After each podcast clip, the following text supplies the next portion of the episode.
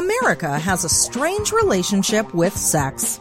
We're obsessed with it, but it terrifies us. We censor it because it's constantly being shoved down our throats. But our dirty little secret is we like things shoved down our throats, especially when we're in bondage or we're wearing leather or being slapped around a little bit. And, oh. I'm Sunny Megatron. Join Ken Melvoin-Berg and I as we explore, dissect, and demystify American sex. Life, liberty, and the pursuit of happiness. American Sex with Ken Melvoin Berg and Sunny Megatron.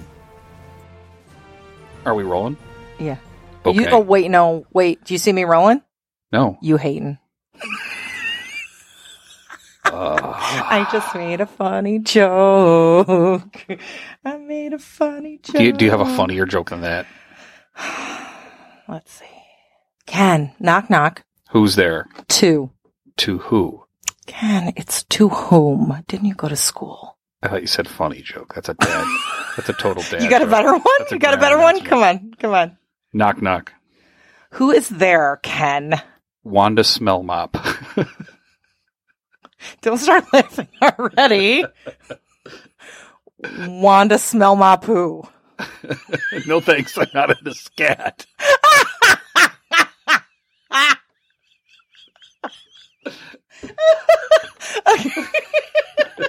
you want to smell my pee? Because I think I just peed in my pants, Ken. All right, let's hear it, sir. okay, wait. All right, I gotta top that one. Let's see. Okay, I know this isn't a knock knock joke, but hey, Ken. Go on, the jokes aren't good if you already stop and start laughing. Are you snorting? You're snorting. Okay, woo, let's get it together. Let's get it together. Ken, what? are you a chicken cemetery? Stop! Hold on. I gotta start over. Okay, go ahead. Ken, yes. are you a chicken cemetery?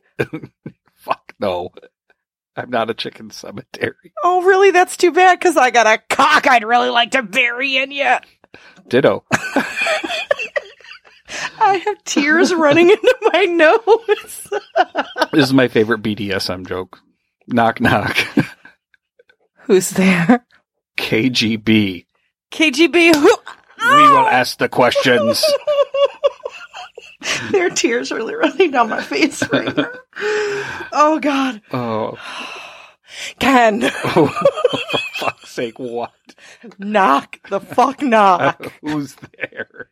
Europe. You're a poo. No, you're a poo. oh god. Okay. Well, why do we know so many really like juvenile jokes? Well, maybe the cock one isn't very juvenile, Yeah. unless you went to school with some Okay, wait, delinquents. wait, I got I got another one. okay, wait, hold on. Let me. I gotta wipe my face Oh, for here. fuck's sake. I got. Oh, I got snot running down my face. Ken, Okay, knock knock. who's there? Olive. Olive who? Olive, who I love that Castle Megastore's 30th anniversary celebration is going all month long. And oh, and I love you too, of course, my dear. Okay.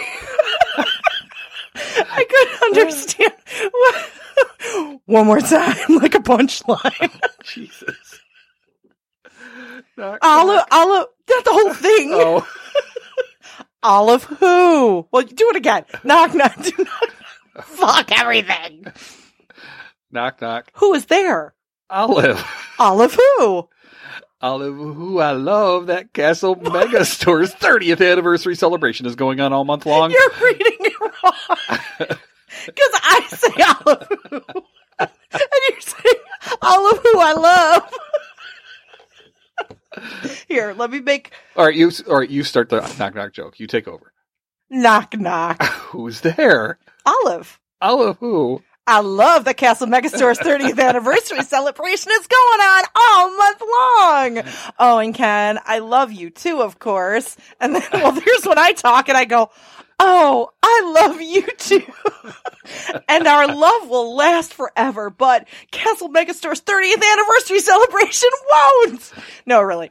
Oh, this, I'm laughing, but it's really, it's a good thing. They have lots of stuff going on through the end of September, but one of my favorite things is the giveaway. Now, Anyone that makes a purchase of any amount at Castle Megastore, in-store or online is eligible to win one of 106 luxury sex toys and pleasure accessories from companies like WeVibe, Fun Factory, System JO, Jopen, LELO, or Clandestine Devices, and they are worth over a $100 each. Now, that's any purchase. Like, even if you spend a dollar, and if you're not sure what to buy, check out our show notes because we got a link to a page that has me and Ken's favorite toys. And don't forget, when you buy something, use our special code at checkout online. S-U-N-N-Y gets you 20% off your purchase. Also good during the entire month of September 2017. Get 10 for $30 panties or 5 for $30 DVDs. You can also shop Castle Megastore's 30 for 30 days toy rack sale in store or online at castlemegastore.com backslash 30FOR 30. That's 30 for 30. I still have tears in my nose, Ken. I like there are, I wish this was on video because there are tears. Like my face is soaking wet. It's ah, but Who knows? you may think it's funny, but it's not. Uh, Plus, the moment you've been waiting for. but a bum, the moment you've been waiting for is happening. Week three, Castle Megastore's anniversary sales have begun. So from September 15th to September 21st, you can get 30% off our favorite Wonder O For real, it's our favorite. Yeah, we really like it. And 30% off in-store purchases of schoolgirl skirts and shirts. Ken, you gonna wear a mm. schoolgirl skirt for me? Hell Would yeah. you? Would you really? Yeah, I would. Of course. Oh my god, that would be so hot. I wear a kilt. Why wouldn't I wear a skirt? But- like a mini kilt. Do they make schoolgirl kilts? yeah. I could fool you and be They- like, they totally no, do. Ken, it's a schoolgirl kilt. Go ahead and wear it. Oh, okay. And she just had an orgasm. Again, this is American sex. yes. In kilts, which would be like Scottish sex. I don't know. Anyway, if you missed all of the Castle Megastore stuff, don't worry about it because all of that's in our show notes, the, the, um, sale for this week, the code and all that fun stuff. So thank you, Castle, for making September 2017 awesome. So Thank you, Castle Megastore. there is snot still coming out of my nose. Aren't I sexy, Ken? Yeah. Get over here with your tongue. Yeah. Get over here. I'm gonna put You know my, there, I'm gonna put my dick right in your snot. I like snot could I jobs. smell it coming then? Oh, on that note, let's leave. okay. No, never. I don't want to. No. Anyway, let's get on with the interview. We have an amazing interview for you this episode with Lenora Claire. But before we roll that, I just want to give you all a heads up. The following interview can be a little heavy at times. Now, even though we crack jokes and act like we normally do, we also discuss some serious topics like stalking, domestic violence, mental health crisis situations, suicide. Plus, we recount threats of violence, rape, and death. And many of these are first-hand accounts that are in the victim's own uncensored language. So self-care is important. If any of those things are hard for you to hear right now, you can always come back, right? We're not going anywhere. Listen to this episode another day because friends, we love you and we want you to take care of yourselves. So are we ready? yep. On with the interview. Named one of LA Weekly's People of the Year, as well as the Erin Brockovich of Stalking by Vice, Lenora Claire is a complex career juggling artist and advocate working to promote safety and the respect for misunderstood and the marginalized across her various pro- projects and platforms. You know, I don't think I will ever get through a bio without screwing stuff up. So, to promote safety and respect for the misunderstood and marginalized across her various plot. God damn it. And we leave this in, by the Yes. way. Just so you Yeah, know. that's fine. you're you you're working on a lot of plopjects projects and platforms with diverse accomplishments ranging from her years as an entertainment journalist, media and nightlife personality, national newsmaking art curator, casting director and TV producer, Lenora has dedicated her life to the creation of legislation to protect victims and is currently at work on multiple TV projects, apps, initiatives, and a nonprofit, Verse, to empower others using advancements in technology. I did it. You did it. Hi Nora, I did it. Hi. It's it, hi. It's so weird hearing it because like because I guess like you guys are more familiar with my other stuff, and my bio prior to this was like uh, glass eating clown who you know like all my other weird shit. So it's so funny too that I have my serious bio now. But yes, that is a that is okay, a- wait, you, you just made a whole new level of coolness because I actually have like I'm speechless right now. I, know, heard I glass know, I eating know. clown, and I'm like, Right, that when was- you say when you say clown, do you literally mean clown? Yeah, I used to I used to be in a circus and I used to eat glass and I traveled. That's like all it's it's like I've done so many weird things that I forget. Like I mean, I'm, my life's taken a more serious direction now, but it's like it's it's just funny that I had like that I have this very grown up bio when it's um even funnier that you reference going from clown to being more serious. Yeah So well that the, reason, the reason we're having such a uh, like an, a dynamic reaction to this is that we both have clown fetishes, and I run the big clown fetish group on FetLife, so we do lots of things Oh. with all the different clowns. I, I want to talk about you though. Like the, today, it's all about you. And Oh, wow. I, I, you, you are so interesting and so diverse and so freaking cool.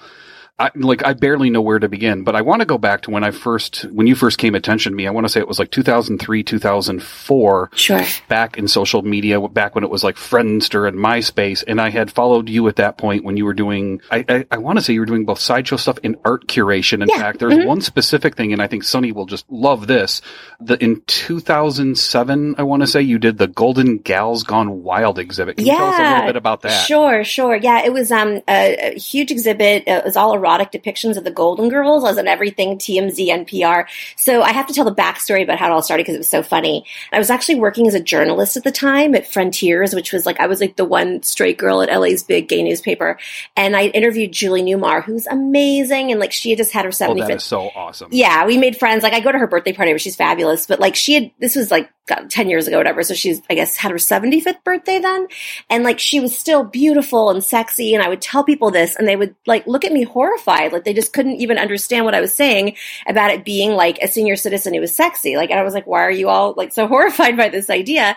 And then, as luck would have it, I read this really amazing article around that time about senior sexuality and about how seniors were getting STDs at an alarming rate because they were like, you know, a generation that was losing their partners. They're suddenly single. They weren't using condoms because there was no fear of pregnancy. And, you know, they're basically just like going at it the nursing home. And I was like, this is amazing. Like, who knew? Like, all this is going on. And as luck would have it, all these things sort of coincided at once where I was looking for Golden Girls DVDs on eBay and I came across this painting, which I still own, which was amazing. It was this beautiful oil painting of Bea Arthur nude, like full on, like boobs out, incredible. Is so, that the Jimmy Kimmel one? Um, you know, everyone has tried to buy it from me. It's so funny. The, the very, very famous one, there's a very famous one that sold for like $7 million. I'm totally spacing on his name, which is too bad because I love that artist. Um, but this was one made by a guy named Chris Zimmerman, who I oddly enough had friends. Like I bought it on eBay, but we know all the same people in LA. We, we became friends Right. later on. But so I bought this, this nude oil portrait of Bea Arthur and I put it over my bed. And the guy I was dating at the time, he came over and he was like horrified. He's like, I can't do this with B and you. And it's too much. And I was like, well, if you can't get, if you can't get down with me, Bea, you can't get down with me. Like, get the hell out. so like I Oh, kicked him totally. out. Right. So I was like, whatever. So I started really thinking about it about like, you know, art's supposed to make you think and feel. And so the idea of sort of seeing your sexuality and developing an entire show around it. So yeah, so I did a show and it was originally going to be called Golden Girls Gone Wild, but I got a cease and desist from Joe Francis, oddly enough, while he was in jail. And I was like, come at, I was like, come at me, motherfucker. Like you're in jail. You're like the most hated man in America. Whatever. And I did you give him an ironic, hey, thank you for being a friend, asshole? Well, I wrote him back and I was like, dude, you're in jail. Like, nobody likes you and no one's going to confuse your DVDs for my art show, but whatever. Like, the press I would get on if you did come for me would be sick, so please. But then, like, nothing ever happened. Anyway, so I ended up doing it. It was at the World of Wonder Gallery, which we I helped co found, which was uh, World of Wonder. They do like RuPaul's Drag Race and stuff. So that was like another cool thing to get to work with them and do, do their gallery there. So yeah, so I did it was 40 depictions of the Golden Girls. As I mentioned, I was featured in TMZ, which like, it was right the year that TMZ came out. So it blew it up. I had something like 2,500 people show up to the opening, like line, Wow, just, yeah, it was is crazy. incredible. Yeah, all the pieces sold out. I was on NPR. I was in, I was in, um, every, like literally everything. I was in the, um, uh, oh god, the National Enquirer. Like it was a hilarious. It was amazing. So yeah, so I did that, and that was um, people still like. It's really funny. I still get recognized on the street from it. So when people come up to me, like I don't know if they saw me for serious stuff on Forty Eight Hours. I don't know if they saw me with a naked golden girl on TMZ. Like I never, I just never know what I'm going to get when someone comes up with something. So I different. actually can relate to that because I've done some very, you know, serious grown up stuff with Yeah. um, our tours. We, we do like serial killer tours and history tours. So I will get people recognizing me like, oh, I saw you on TV. And I'm like, what for serious history stuff or serial killer stuff or for like fuck stuff? yeah, yeah, yeah, exactly. Yeah, very similar. Very, very similar. Yeah. you are dynamic and amazing and and famous for all of these different things that you've been involved in. But recently, as you said, you were on 48 hours. You Yeah. were on a bunch of other stuff in a more serious aspect Mm-hmm. because of stalking. So if you can, if you can tell us about that. so I've had multiple careers. I started off, as I mentioned, entertainment journalist, and then art curator, and then for the last uh, seven years, I've been a casting director on crazy reality TV and a producer too. We'll get into all that. But back to 20, 2011, Lenora, I was um, I was one of the LA Weekly People of the Year, which is like a really great honor. I'm from Los Angeles, so it's really nice. They did like a nice profile on me, and I was featured with this monkey that I'm friends with, which we can get into that other day too. Oh, I But- remember that. yeah, yeah. yeah. So, um, so it was just like this cool article, and like unknown to me, there was a guy whose uh, birth name is Justin Massler, but we have to refer to him as Cloud Star Chaser because that is his legal name. So, whatever, that's what we're going to call him.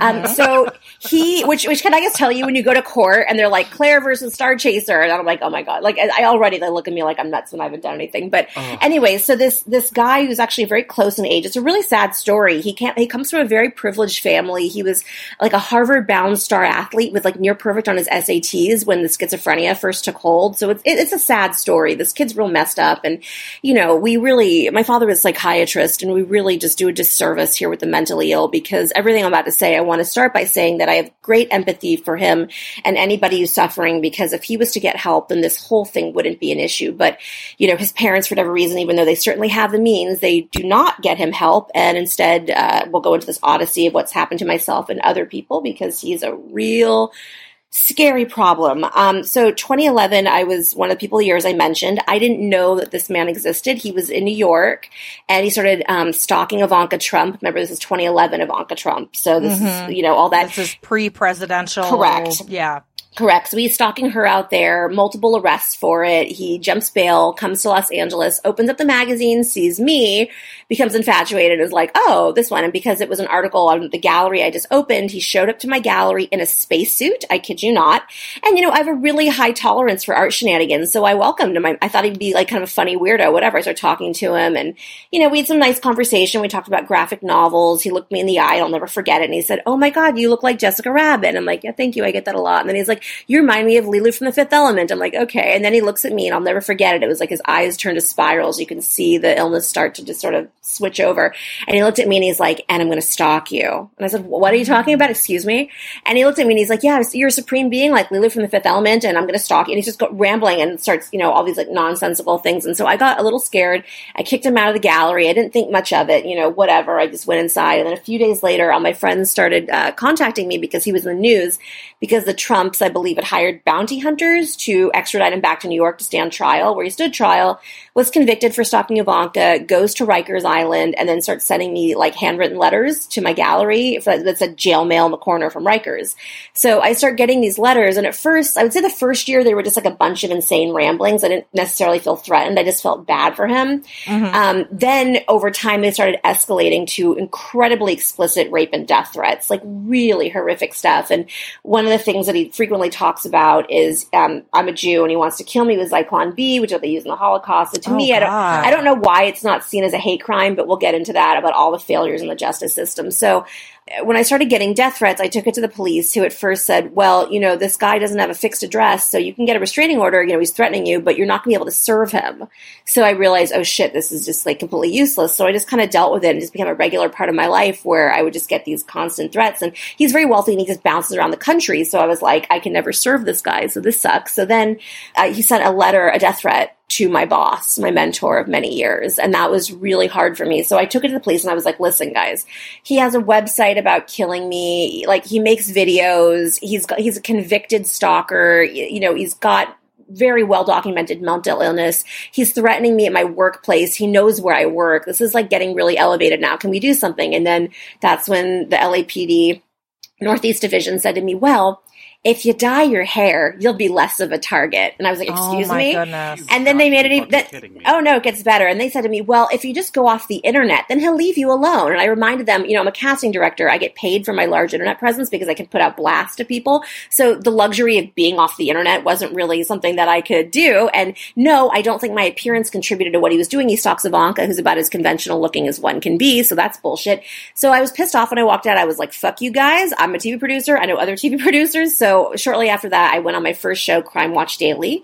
Um, my friend Bill Jensen, who's awesome, he solves cold case murders, is one of the producers. And I went on that show and I started, I, by that point, I started realizing all the problems. And so I came up with multiple uh, uh, law propositions. The first thing I realized was, you know, if at the very first step that it's, for a lot of people, it's intimidating to obtain a restraining order. I actually, by the way, I help people. I, I go to the courthouse here in LA and I help people that come to me. Yeah, that's just, I've had to do it, and it's awful. Yeah. it is awful. Yeah, yeah, yeah, it is. And and another thing people don't realize is that you know restraining orders are for very short, limited amounts of time. There's no such thing as a permanent restraining order, so you're constantly going back to court. And they don't understand that in court, you know, they don't separate the victim from the victimizer, and you're sometimes waiting for a long time before your case is called up. So there's just all these like monster assholes. I've seen like I, I'll never forget. I always talk about this woman that I saw that had two black eyes holding a baby. Right, like that's the that's who these crimes happen to.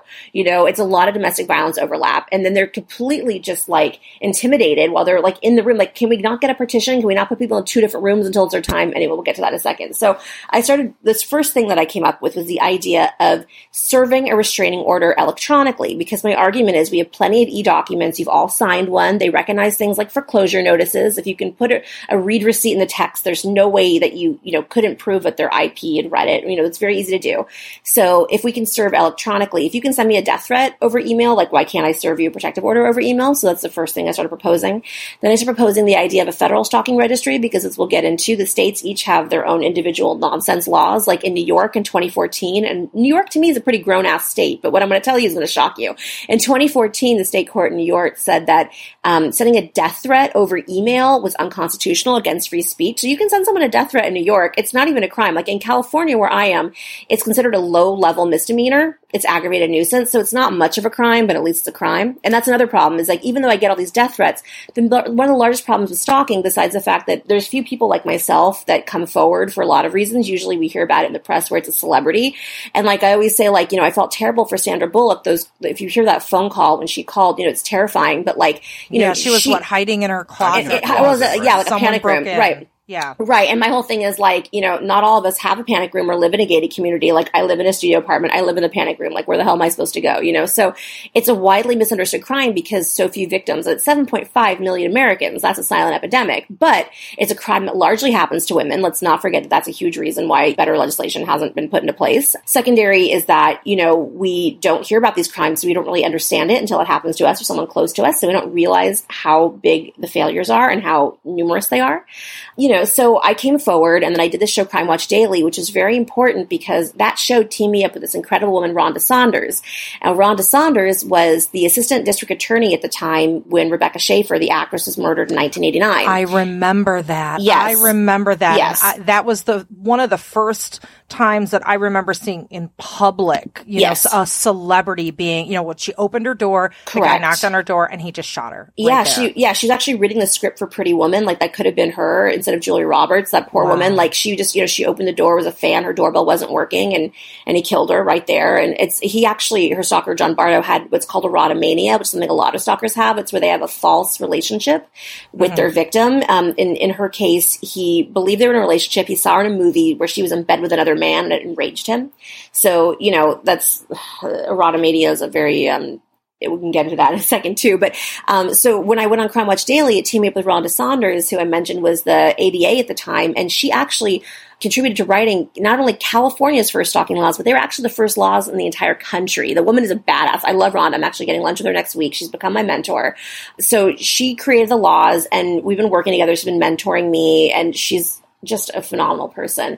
And the sad thing is, so Rebecca Schaeffer was murdered in 89. I believe the laws passed around 92 and they've barely been updated. So if you think about what a different world we live in from 1992, all the technological advances, I mean, we're just at a time where technology and legislature are so not on the same page. So the call for a federal, you know, stalking registry, we've seen it with sex offenders and the sex offender registry, as we know, is actually kind of problematic. There's plenty of people who've wound on there who shouldn't have, you know, um, there's, we can get into that all day, but the thing with stalking is it's such a hard crime to prosecute that if you have have a, a, stalking offense, you did it and you're terrible. It's not like sex offender where there's all these gray areas where it's like you're peeing in public or having sex in public. If you're stalking someone, like it is so difficult to obtain that conviction that you are a monster. And, you know, the states don't work together. Like we'll, we'll get into what happened with me specifically with that in a second. But, um, there needs to be a federal registry for a level of uniformity. Like if there was some, like, because these crimes are treated as misdemeanors, like my, my, so my stalker's been served restraining order, which he violates daily. Okay. Mm-hmm. So there are just every time he violates it, it's another warrant for his arrest. However,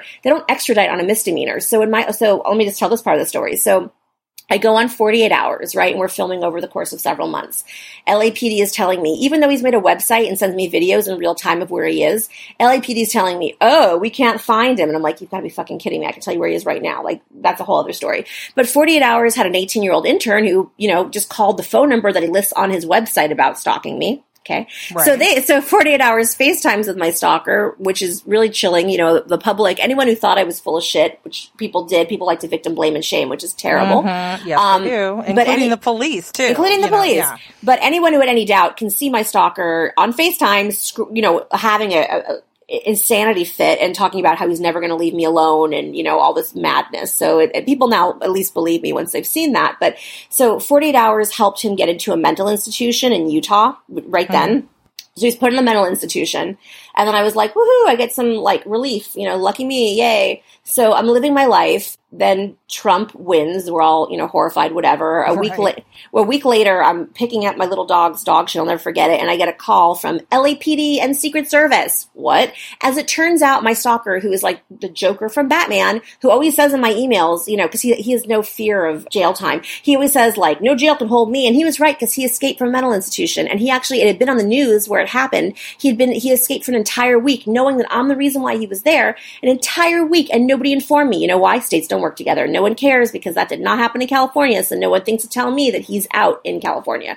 So the wow. only reason why I was even told was because now Trump has won so now it's a Secret Service matter. Otherwise, I would have never been informed. You could have been on my doorstep and, and killed me. Okay, so that people need to really understand that. So I then get the call that you know he's he's escaped. Whatever Secret Service is on it, and I start thinking, okay, like I I've won the stalking lottery, and that you know even though I'm literally the only person to benefit from Trump's presidency because I share a stalker with his daughter, right? I'm like I'm literally I'm the only one in America that gets something from this. So I thought, okay, you know, bittersweet. I right? Mean, it's so weird, so yeah. weird. So and then like I turn on TMZ, and there's there I am. I'm like I'm on TMZ. Okay, this is happening. So, um, you know, what I was on it once for Golden Girls, this time for my stalker. So my stalker was then caught. It was funny. I went on Facebook and I was like, you know, as much as he wants to get me, he is not going to be able to resist the fact Trump is now president. And I called it because sure enough, he was caught a block away from Trump Tower. He's not allowed to even be in the state of New York for stalking wow. Ivanka. Okay, so Secret Service catches him, and then I'm thinking, woohoo, he's you know Secret Service got him. He's going to go away for a while. And now you have to remember this too about my stalker is that it's not even that I worry so much about my own safety, even though I do, but like I'm really careful with my actions and everything. It's that he threatens mass incidents and he's had incidents at Harvard and he's incredibly intelligent and he threatens things like bombs and gas. So you know Ooh. what? I'd, I'd really like it if the person keeps threatening mass incidents and is a total, he's very much like I've had a lot of experts weighing in just because of all the shows I've been on. They always team up various experts uh-huh. and he's such, he's such like a Santa Barbara school sh- like, shooter because he's one of those like entitled misogynists who just because he was this like wealthy dude who is like whatever he thinks he's just entitled to any woman and when he because he's obsessed with big boobs big natural boobs he's also very angry at me because i have large breasts and i don't do porn this is like a really big issue for him apparently he's very pissed so he's constantly threatening these mass incidents so i'm just like can we please do something so i thought when he got you know arrested for violating restraining order with Ivanka, now the president's daughter. They do something. Six weeks later, he's released. He's free. He's still bothering me every goddamn day. You Wow. know, the laws are such garbage. Why? Because they don't like so it's all treated like a misdemeanor. Like people don't realize that when stalkers get jail time, it's usually because of concurrent crime. Like the most common thing that I've heard is because they've done something with vandalism because it's reached a oh. felony level, you know? So like a friend of mine, her stalker, even though he threatened to shoot her and her son every day in the head, what got him jail time is that he threw red paint on her car. Okay, so what so what we tell people is that property damage is more, has more value than human life. So that's a real problem. So because these crimes are treated as misdemeanors, it's really difficult because you know the laws are reactionary, not preventative. It's like they don't do anything until they do the crime in which they've told you they're going to do. So I've created all these workarounds, like what I'm going to do in California, because you know. So I so I've been working with Congressman Schiff, who's amazing, and I'll just talk about him for a minute. So I started working with him before he was head of the House Intelligence Committee, before he was the man taking Trump down, all the Russia shit. Who's like, he's amazing. Like I love him so much. I didn't know you could be friends with your congressman. I didn't know that you could like take meetings with them and they would they would care. And he's so oh. incredible. He took my proposals for legislation to Department of Justice. How major is that? Wow. So he so he took them, and the problem with that though was everybody was very excited when it was when he delivered it, but it was all of Obama's cabinet left over, and a week later, Trump's people all came in and everybody Oh, was gone. So yeah, so I'm like, hey, you know, stalking's a bipartisan issue, and I share the stock with your daughter, but that's cool. So Yeah, you know, would think it would be in their self-interest, Right. At, at the very You would least, think. make this a felony and make it an interest of the White House. Because they he's, he's so yeah. self-centered, you know. If it had to do with his family, you'd think he'd be like, "This is the one thing that I'm gonna." they don't care because they have they have all the security in the world. So That's true. So what I decided I'm going to do is I co-created something with a friend of mine. Uh, so what I want to start doing, I'll start in California first, as I have the ankle monitor initiative. Or what I want to do is I co-created an app where I want to place ankle monitors on convicted stalkers on probation, and the app will text victims if they're in the vicinity breaking violation of, with the order. So it's we have GPS in our phones. It's really simple. Technology's here. So imagine if you get a warning that your stalker was close by. This would save lives. It's That very would be easy. amazing. yeah, that would be Yeah. incredible. Yeah, so I brought it to the city attorney, district attorney, and everyone I brought it to was like, nice idea, it's going to be expensive. So I was like, all right, guys, so I'm going to be the first person. What I'm going to try and do is crowdfund an initiative because if we can crowdfund a RoboCop statue in Detroit and every one of our friends' shitty art projects, like, why can't we, co- why can we crowdfund this initiative? So, um, to my knowledge, I'll be the first person to do that. So that's kind of exciting. I've just sort of been putting that all together. And you have to remember, like, I'm a reality TV casting director and producer. I'm not somebody that has a legal background. I'm not somebody who comes from, my, my father was a doctor, but I, I don't come from a political family. So I was just published in the Harvard Journal of Legislation, the most prestigious law journal in the country. So people are taking me seriously. I was invited to speak at Harvard. You know, someone that looks like me. Uh, So I really want people to understand that, like, to not be intimidated. If you're being messed with, absolutely speak up, come forward, get the best, you know, local politician you have, work with you. Your voice can be heard. You know, go public, be loud, scream because, you know, this is happening to 7.5 million people and no one's done anything since 1992, like we got a real problem. So I, I actually, I'm not going to say who. I had a TV deal with a very major network to do my own show. I was going to help victims. Unfortunately, they decided that they wanted to do more lightweight programming. So the show didn't go forward with them, but I'm pitching it with other people. Hopefully someone takes it out. And what I intend to do, if I can get the show made, is, you know, I want to leave people better off on how I found them. I show people things like there's a lot of personal safety and responsibility stuff that we can do, things like tracking an IP. Like that's what I do every day of my life. I get, I wake up. It's become normalized for me. I wake up and I get my threat and I, then I check his IP. I know what, you know, what Now, state a, he's I, I have a question. Does he Yeah. literally threaten you every single day? Um, not every single day. I get contacted every day. Not every day is a threat because he's schizophrenic. So sometimes he just like loves me and wants to say nice things, and then other days a threat. So I should say that he contacts me daily, but it's not a threat daily. But it's they're pretty regular threats. It just depends on where he is in his his madness. You know what I mean? Some days he's talking about Beyonce. He's really into Beyonce lately. So I mean, who isn't, right? So I mean, sometimes it's like he doesn't work. So some days he's just like a, he wants to just tell me about whatever pop culture thoughts he's having, and then other days he's like, I'm going to kill you with Zyklon B, or he's writing rape trilogies about me. Like he wrote this really this really crazy one called Lord of the Racks, which is a Lord of the Rings themed rape trilogy. Like to him, I've become this like Rosetta Stone to a crazy man. Like when he got picked up, or they when Harvard was looking for him after the incident, the Harvard PD, they contacted me, and I'm again I'm Rosetta Stone to a crazy man. Like they're like, what's um the Rack of Power? And I'm like, those are my boobs, the Rack of Power from the Lord of the Racks rape trilogy he wrote about me, where I'm raped by hobbits in a volcano. Like this is all true. And when I say this in court, everybody's just like, what the fuck? So yeah, this is this has become my life. Or you know, another story I like to tell people was um, when my restraining order was finally served, and the reason why it was served, I got very lucky I shouldn't say lucky, but he um, threatened to rape a woman that he went to high school with who worked in Silicon Valley. He went to her front desk and said, I'm Superman. I'm here to rape. I'm not going to say her name, woman's name.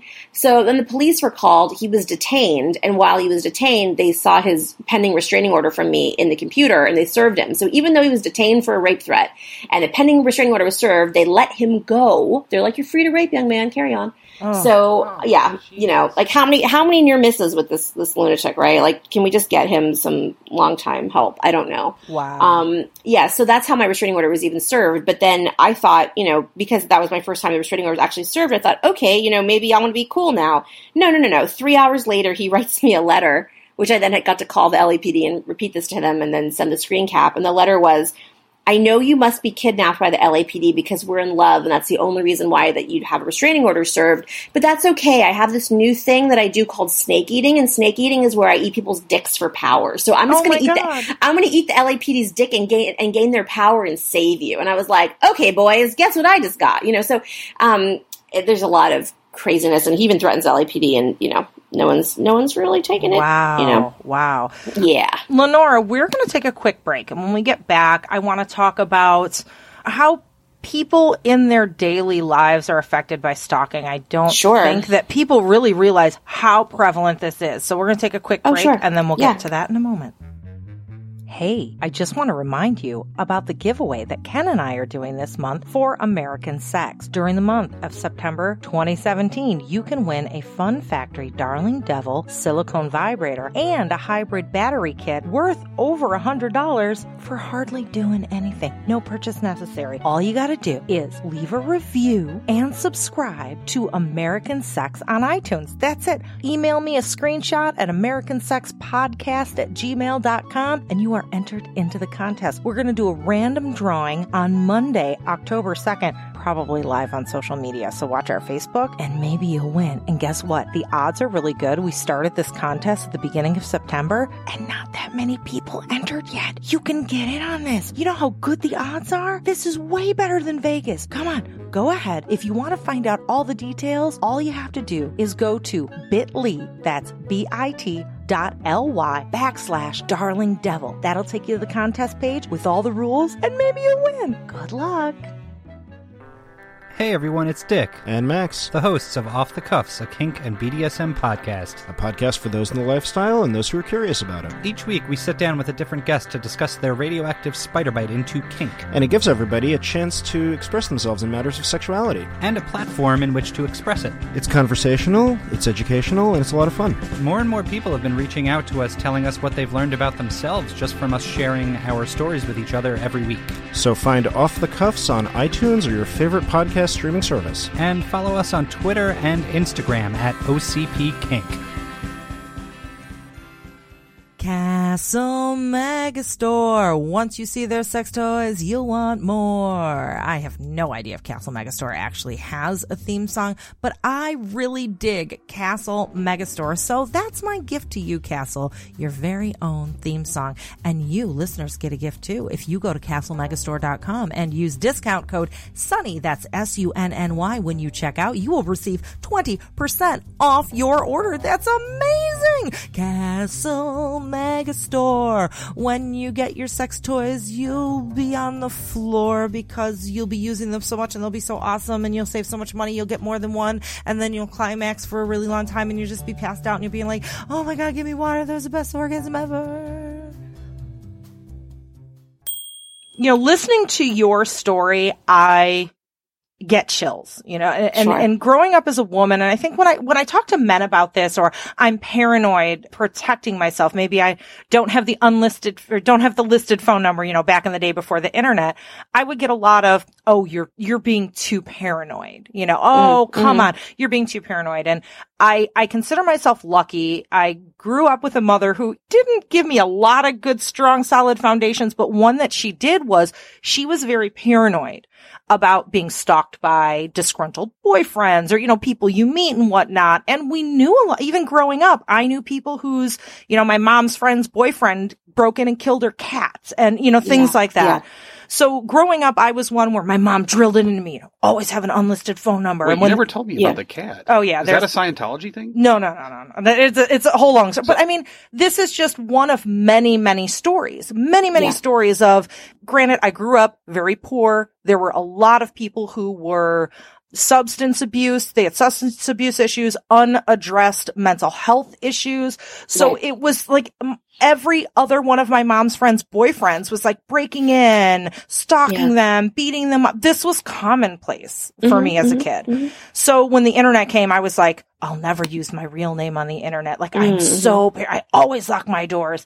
And A, why the hell should I have to do that? You know? Yeah. and, and B, is that really enough? You know, I had a partner who I had to take out the restraining order. I got the death threats. I got the whole thing. I was laughed at. It, you know, well, Yeah. what did he do? He threatened to kill me and my kids and my animals and, you know, over and over and over all these, but did he actually do anything? Right, right, right. You know, I know. I know. It's It's like, are you kidding me? yeah, you know. yeah, yeah, exactly. So luckily for me, you know, when it came time for face the Facebook real name thing, Mm. I was forced into putting my real name, and I was like, I can't Awful. do that. I'm too scared. So And awful. because I have minor celebrity, I was, and that's probably why I was able to be like, no, no, no, Facebook, Mm-mm, Mhm, not, mhm, nope, nope, mhm, nope. mhm.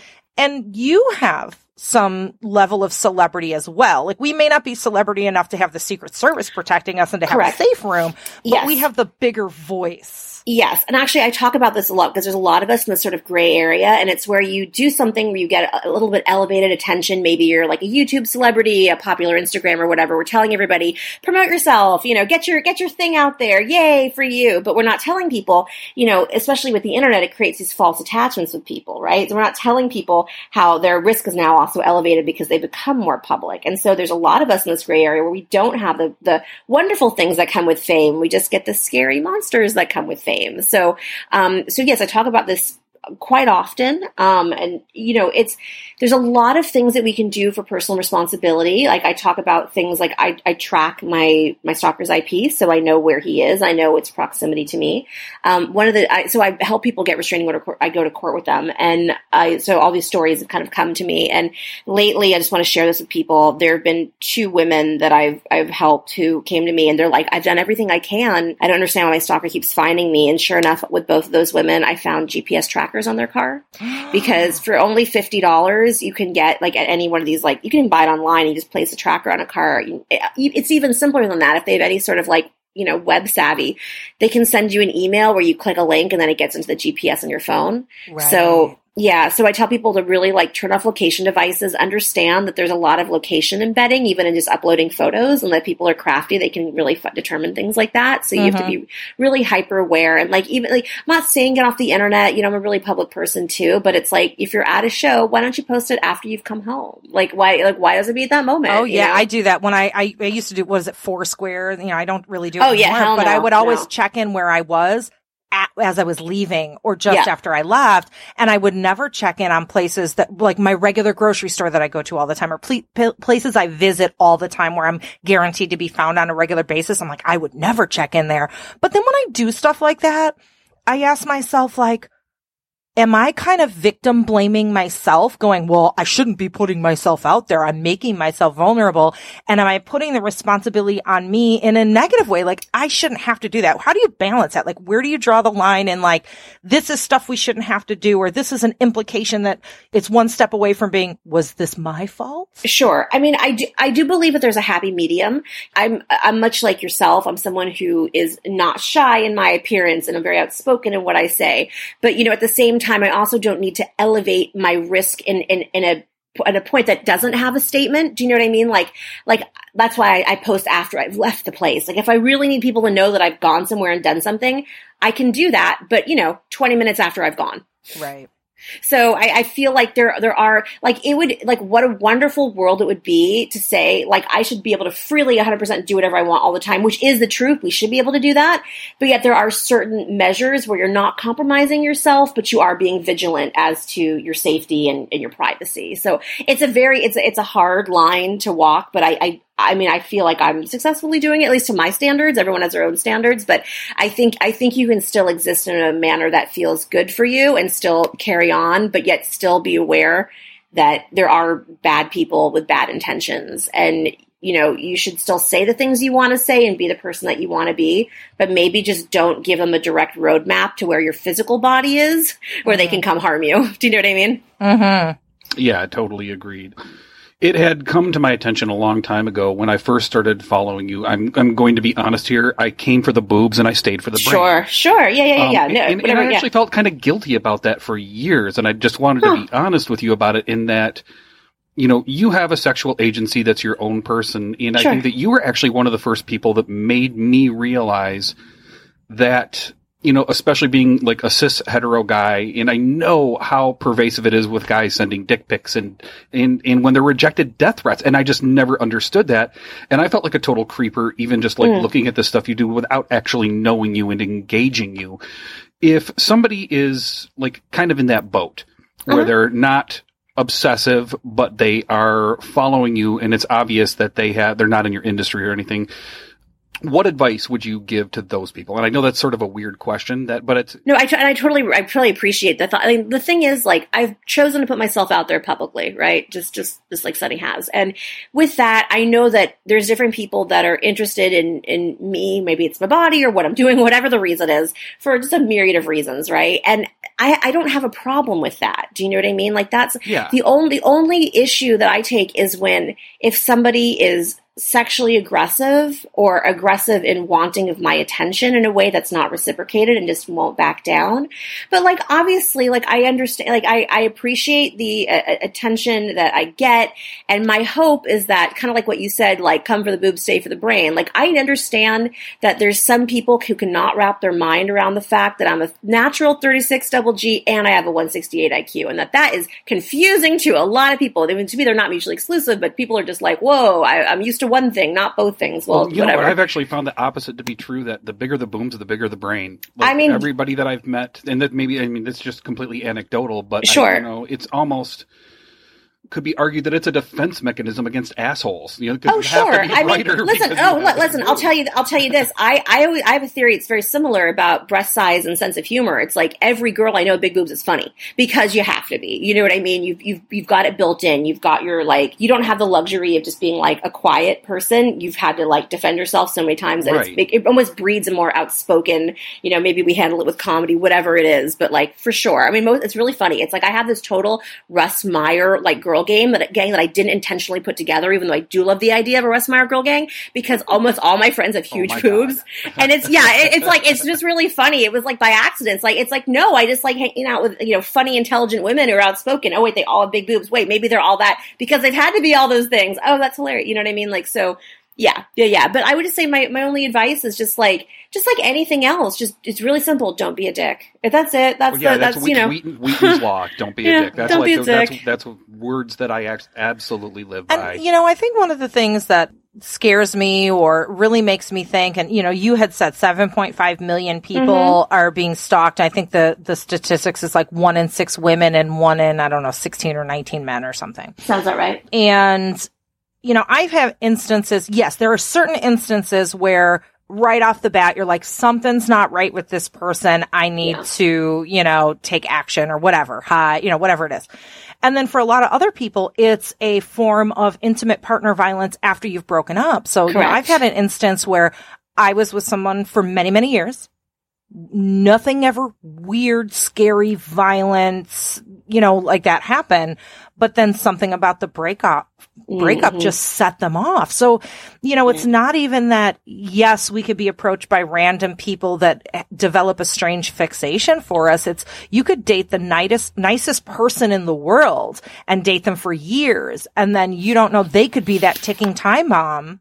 Oh, for sure. My case is so atypical. I mean, I, I have a celebrity type stalker and I'm a non-celebrity. The- You're 100% right. It's usually a relationship gone wrong. And it's absolutely, and it, I feel for those people because it's so much more intimate. Like it's easy. That's why I've gone public because I'm just like, here's a mentally ill man who won't leave me alone. It's much harder when it's your ex-boyfriend, ex-husband. Maybe you have children with that person. It's so uh-huh. much more complex, you know, and that, that honestly, that is the majority of these crimes. So I, I want to be very clear about that. My, my situation, everything about my situation is crazy. You know what I mean? Right. The fact that it involves Ivanka, the fact that I'm in the news, the fact that he like it's it's so atypical. It usually is former partner, and there's usually DV. You Yours know is- what? One of the scariest things about your situation, your stalker has unlimited resources. Unlimited. And that is a frightening, frightening aspect. Yeah. yeah. You know, because when you said he came with a spacesuit, just knowing who the guy is and his wealth level, I'm thinking he got an actual cosmonaut suit or something. Like he came down there and It was pretty decent. I mean, it wasn't. It wasn't like. I mean, I mean, it was. It was a pretty. I mean, it was a pretty good. It wasn't like a shitty, shitty Halloween costume. It was pretty decent with like the full, you know.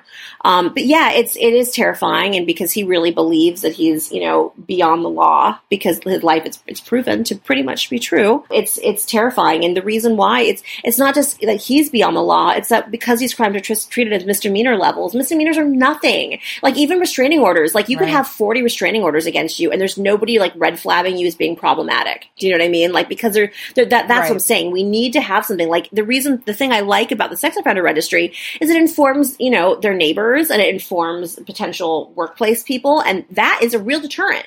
You know, I mean, for all the all the problems with the registry, that is, you know, a helpful thing. So for the people who aren't so far gone, you know, with stalking, if they knew that their workplace or their neighbors would be notified, you bet they'd think twice about continuing their behavior. Ken had said that this stalker had unlimited Yeah. resources.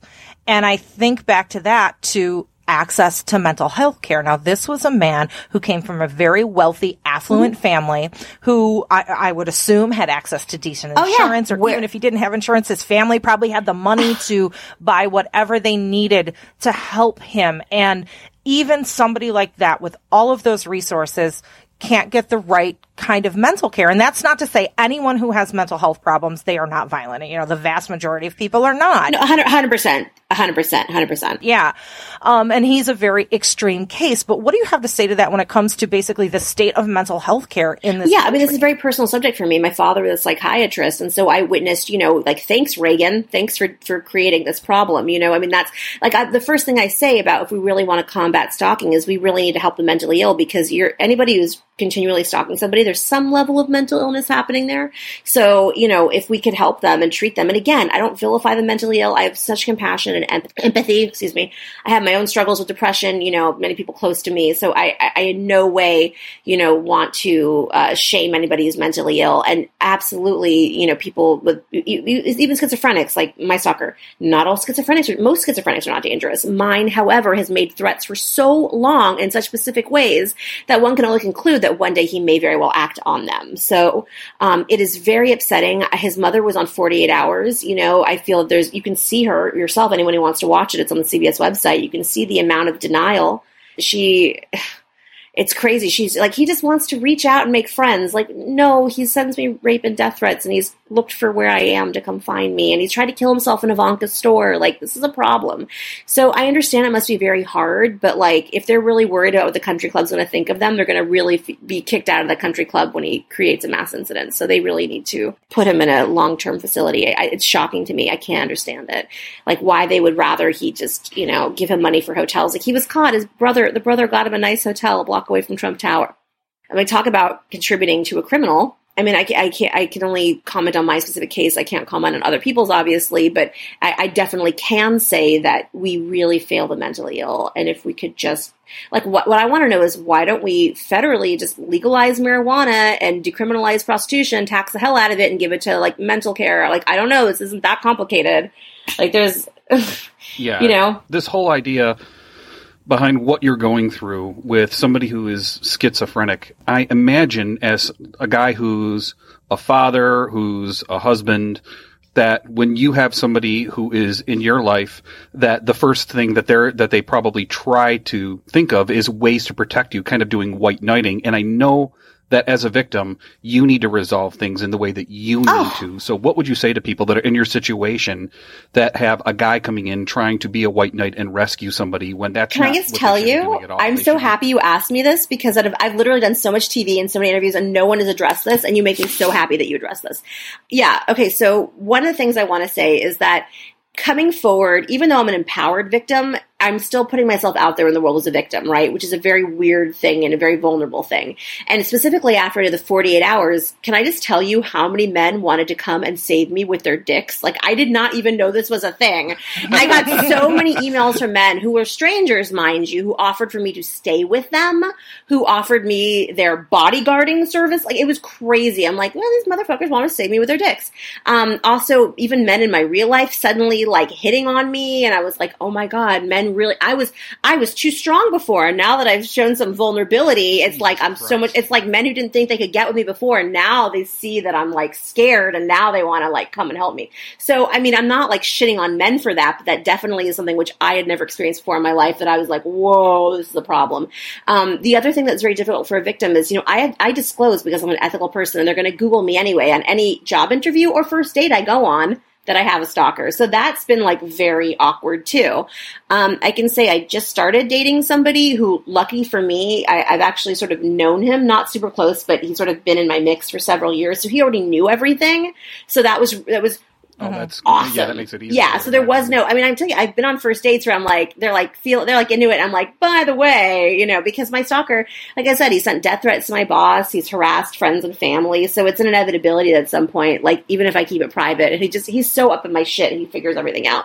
So I would just say, like, the best thing, would really, with anybody that's a victim is just listen. Just listen, and then the person that's being victimized is going to tell you what they need. You know what I mean? Like, you don't have to save me. I'm, I'm doing all this stuff with myself. What, what I want more than anything from a potential partner with this is just listen to me because I have hard days. I have days where the police have let me down. I've had days where the justice system lets me down. I've had days where I'm getting such horrific threats, or in, in my situation recently, my stalker had randomly went through my Facebook list. I don't know because I'd made stuff private and somehow he somehow got into something.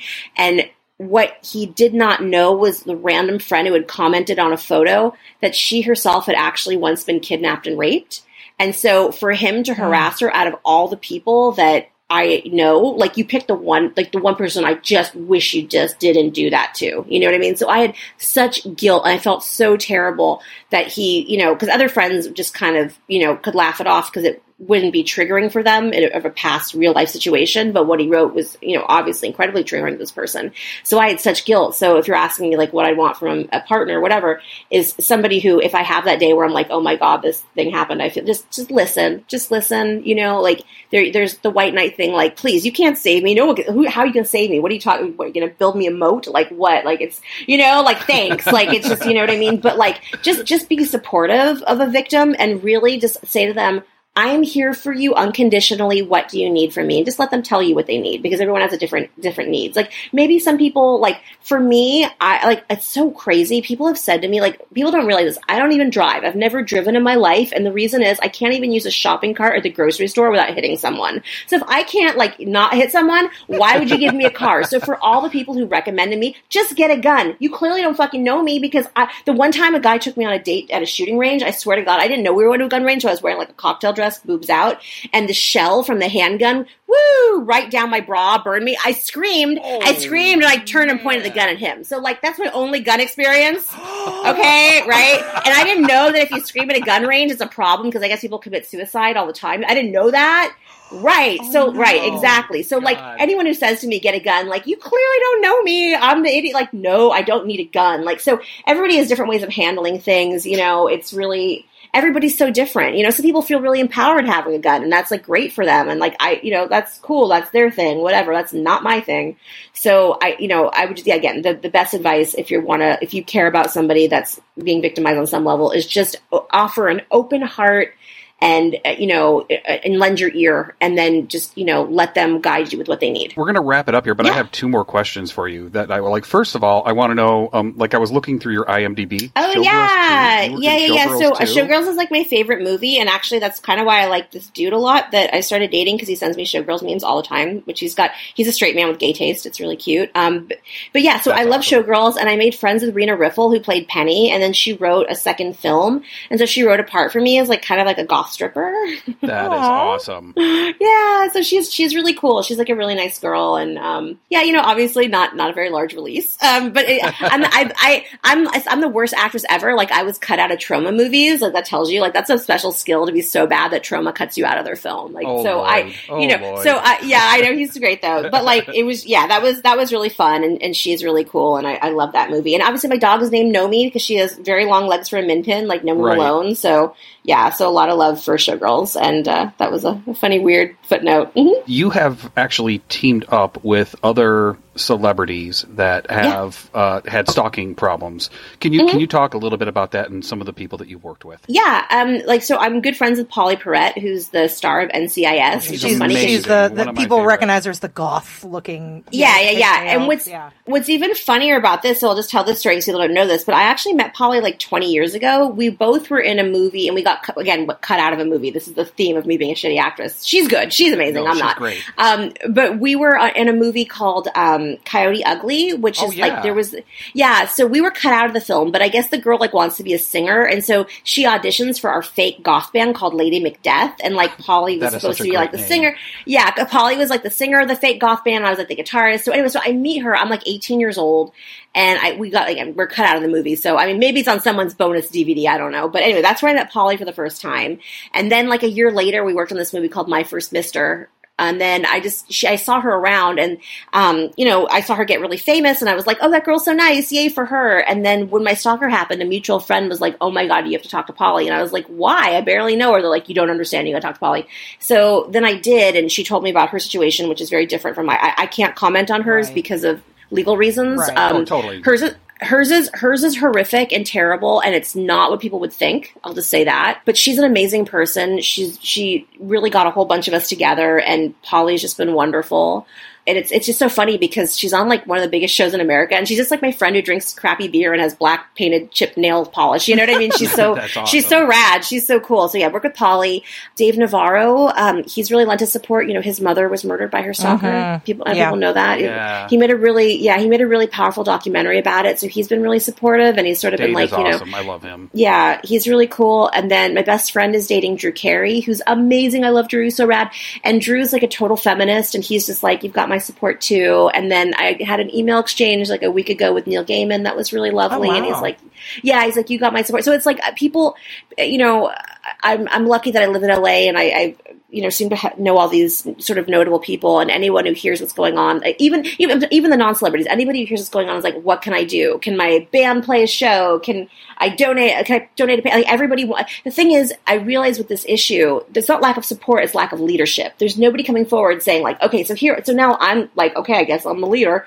Um, you know, trying to just pull together what everybody's resources and everyone's desire to help. So it's been kind of incredible. It's been really for all the all the ways that I feel failed. And I'm not someone who hates law enforcement. Like I was raised like my father was actually a police surgeon before he was a psychiatrist in New York. Mm-hmm. They have this thing where you know doctors go through the police academy. I have my dad. My dad had passed away. I have his badge here, so I wasn't one of those like you know I'm not like NWA over here, just like fuck the police. Like I'm not like on that level, but like I I I've been really it's really shakes up your worldview once you realize that law enforcement because we're told when we're kids you know if you have a problem call 911 everything's be okay police will help you. And then when you're actually in that situation and you realize nope that's not true that is so heartbreaking.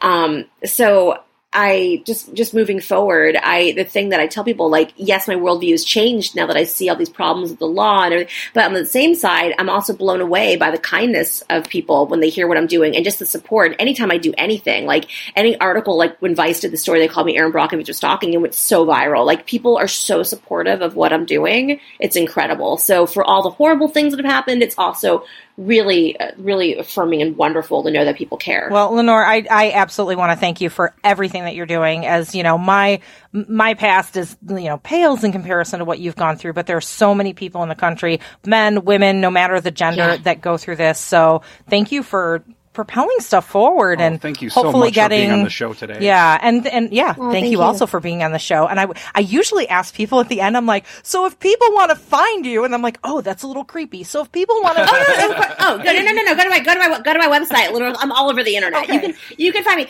And you know what? I'm. Like, it's really funny. People like. be- Okay, I actually have one story that's hilarious. Like, I'm going to tell people what not to do real quick, and then what they can do.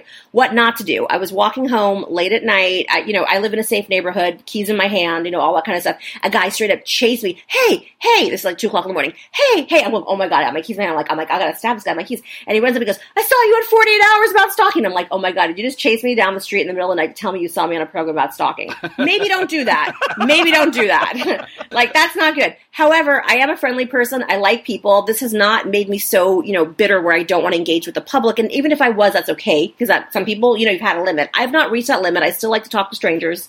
Um, I just, you know, just maybe don't touch me. Like if you don't know me, that's my only thing. Like, but so people can find me online. Lenora Claire is my name pretty much on every social media outlet and lenoraclaire.com is my website. And if you see me in person, please come up and say hi. It's totally fine. You know, I, I, I like to talk about this or whatever other thing or it's, it's fine. Like people shouldn't be scared of me. It's okay. Um, just don't, just don't grab my boob if you don't know me. That's all, all I ask. That's just should don't be do a that. general I rule think- for yeah. Just don't do that's a that. general rule of life. Yeah, yeah, Yeah. Well, thank That's you all I ask. so much. And uh, Oh, And I'm so, all. by the way, I have been more excited about this interview than like even working with some of my childhood stars in the last movie that I was with. So you outrank Star Trek That's and Star Wars. ridiculous. No, I, That's I'm a huge ridiculous. fan. No, you're amazing. There, there Oh, are people who that's so memorize nice. words and read them. You actually have used your adaptability, your brains, uh, everything that you do artistically and intellectually to propel yourself forward consistently. And it has just Oh. been amazing to me to watch you develop as a human being uh, over the course of the time since I've been like watching you on social media. So thank you. That is so sweet. I it's just I get really it's really nice. I'm gonna give you guys a really big hug, and I'm very excited to meet you both. Thank you. And you may get you you may get some weird clown shit too. Just warning Good. you. Okay. You Yeah, get same. Perfect. Yeah. All right. So we're going to end it here, listeners. Bye. I'm sure we're going to keep Bye. talking, but the listeners don't get any more. So Yes. Yes. You, yes. listeners. Thanks, guys. Thanks for listening to American Sex. To keep up with Ken and I, we'll first make sure you watch our TV show, Sex with Sunny Megatron, on Showtime. Then visit sunnymegatron.com. There you can learn more about us, read our blog, peruse our workshop calendar, or hire us. For what? Well, either for private coaching, or to book us to teach at your event or university, or as sex and relationship writers for your publication. Oh, and don't forget, we're on social media too. I'm the super social one, so you can find me as Sunny Megatron on Twitter, Facebook, Instagram, my YouTube channel, and a bunch of other places. But if you want to get me on Snapchat, you gotta look for Sunny underscore Megatron, and you can follow Ken on Twitter at at tag Chicken. That's P-S-Y-C-H-I-C-K-E-N. Also, please support us by shopping with the affiliates and sponsors from our breaks. And if you contribute to our Patreon, we're gonna love you forever. Well, we're gonna love you forever anyway, but just shh, go with it. Lastly, if you like this broadcast, tell people about it. Tweet it, Facebook status it, and rate it on iTunes and other platforms. Thanks, friends. We'll see you next week on American Sex.